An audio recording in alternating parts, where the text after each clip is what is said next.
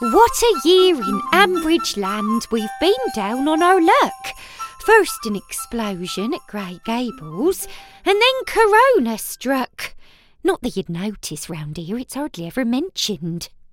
Poor Cinder Emma labours hard. She's a turkey factory hire, sold to her ugly sister bosses by Philip Moss, Esquire. Cinder Emma, love, you're not working hard enough. Pull those feathers out a bit better, love. Clarrie, eh? can't you sound a bit more evil? Oh, sorry. Oh, darling, leave it to me.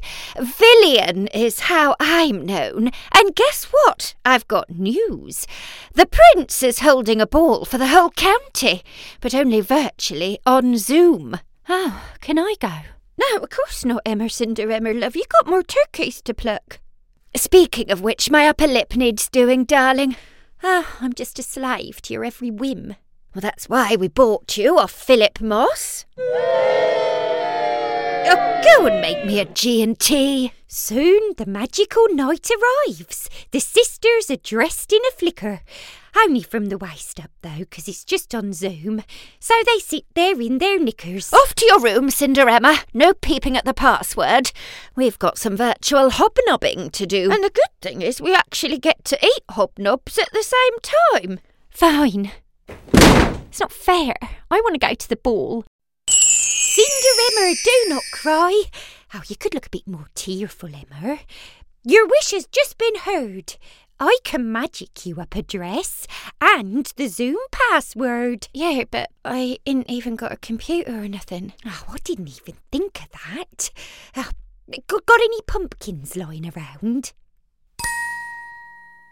So Cinder's got her tablet. Oh, go on then, an iPad, but we're never allowed to say it. And the password to boot. She had a bit of trouble at first, though. Hello? Hello? You're on mute. Oh, sorry. Are, are you the prince? Prince Kirsten at your service, ma'am. Wow, you're a real stunner. Shall I set us up a breakout room? That would be much funner. There, go on then. The prince and Cinders chatted on, and the time just seemed to fly. But midnight came, and the magic vanished.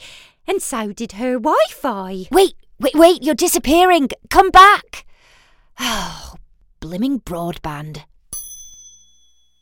Oh, what a night! The prince definitely gave me the eye. Good thing you had your filter on. Cinderemma, we're done. Come and make our rum and cocoa and then get back to plucking them turkeys. We've got a rush of orders being picked up tomorrow, and Philip Moss promised us you'd work nights as well as days. In the morning, bleary eyed, Cinderemma heard the door. She opened it and, in her shock, fainted to the floor. Oh, hello? Oh my god, it's Prince Kirsten! Oh, the Prince! He's come for me at last! No, he ain't. He's come for his bird. That's what I said. Your Majesty, your turkey is plucked and ready for you. Cinderemma, get up off the floor and bring it over. Is it the extra big crown? Yes, hurry up. Here it is, Your Majesty. Thank you, it looks. Wait, it's you! Uh, From Zoom, the breakout room. The one with the dodgy Wi Fi. 66 megabytes per second. I'd recognise that pallid face anywhere. Oh, lady, be my wifey. What? I can't explain it. Our connection, it, it was incredible. You was moaning about it a minute ago. Come to the palace with me now. She can't, darling. She doesn't belong to you. She doesn't belong to you. No, she belongs to Philip Moss. Philip Moss, you say? Well, what a pity. He's just been captured, trying to break into Wales. And if I have anything to do with it, he will never, ever, ever dare venture anywhere near Ambridge Land ever again. Ever. Must be personal. So Cinderemma and her prince waltzed off to a life full of marvel. And as for Philip Moss, he was convicted to a life sentence of living next door to Joy Horville.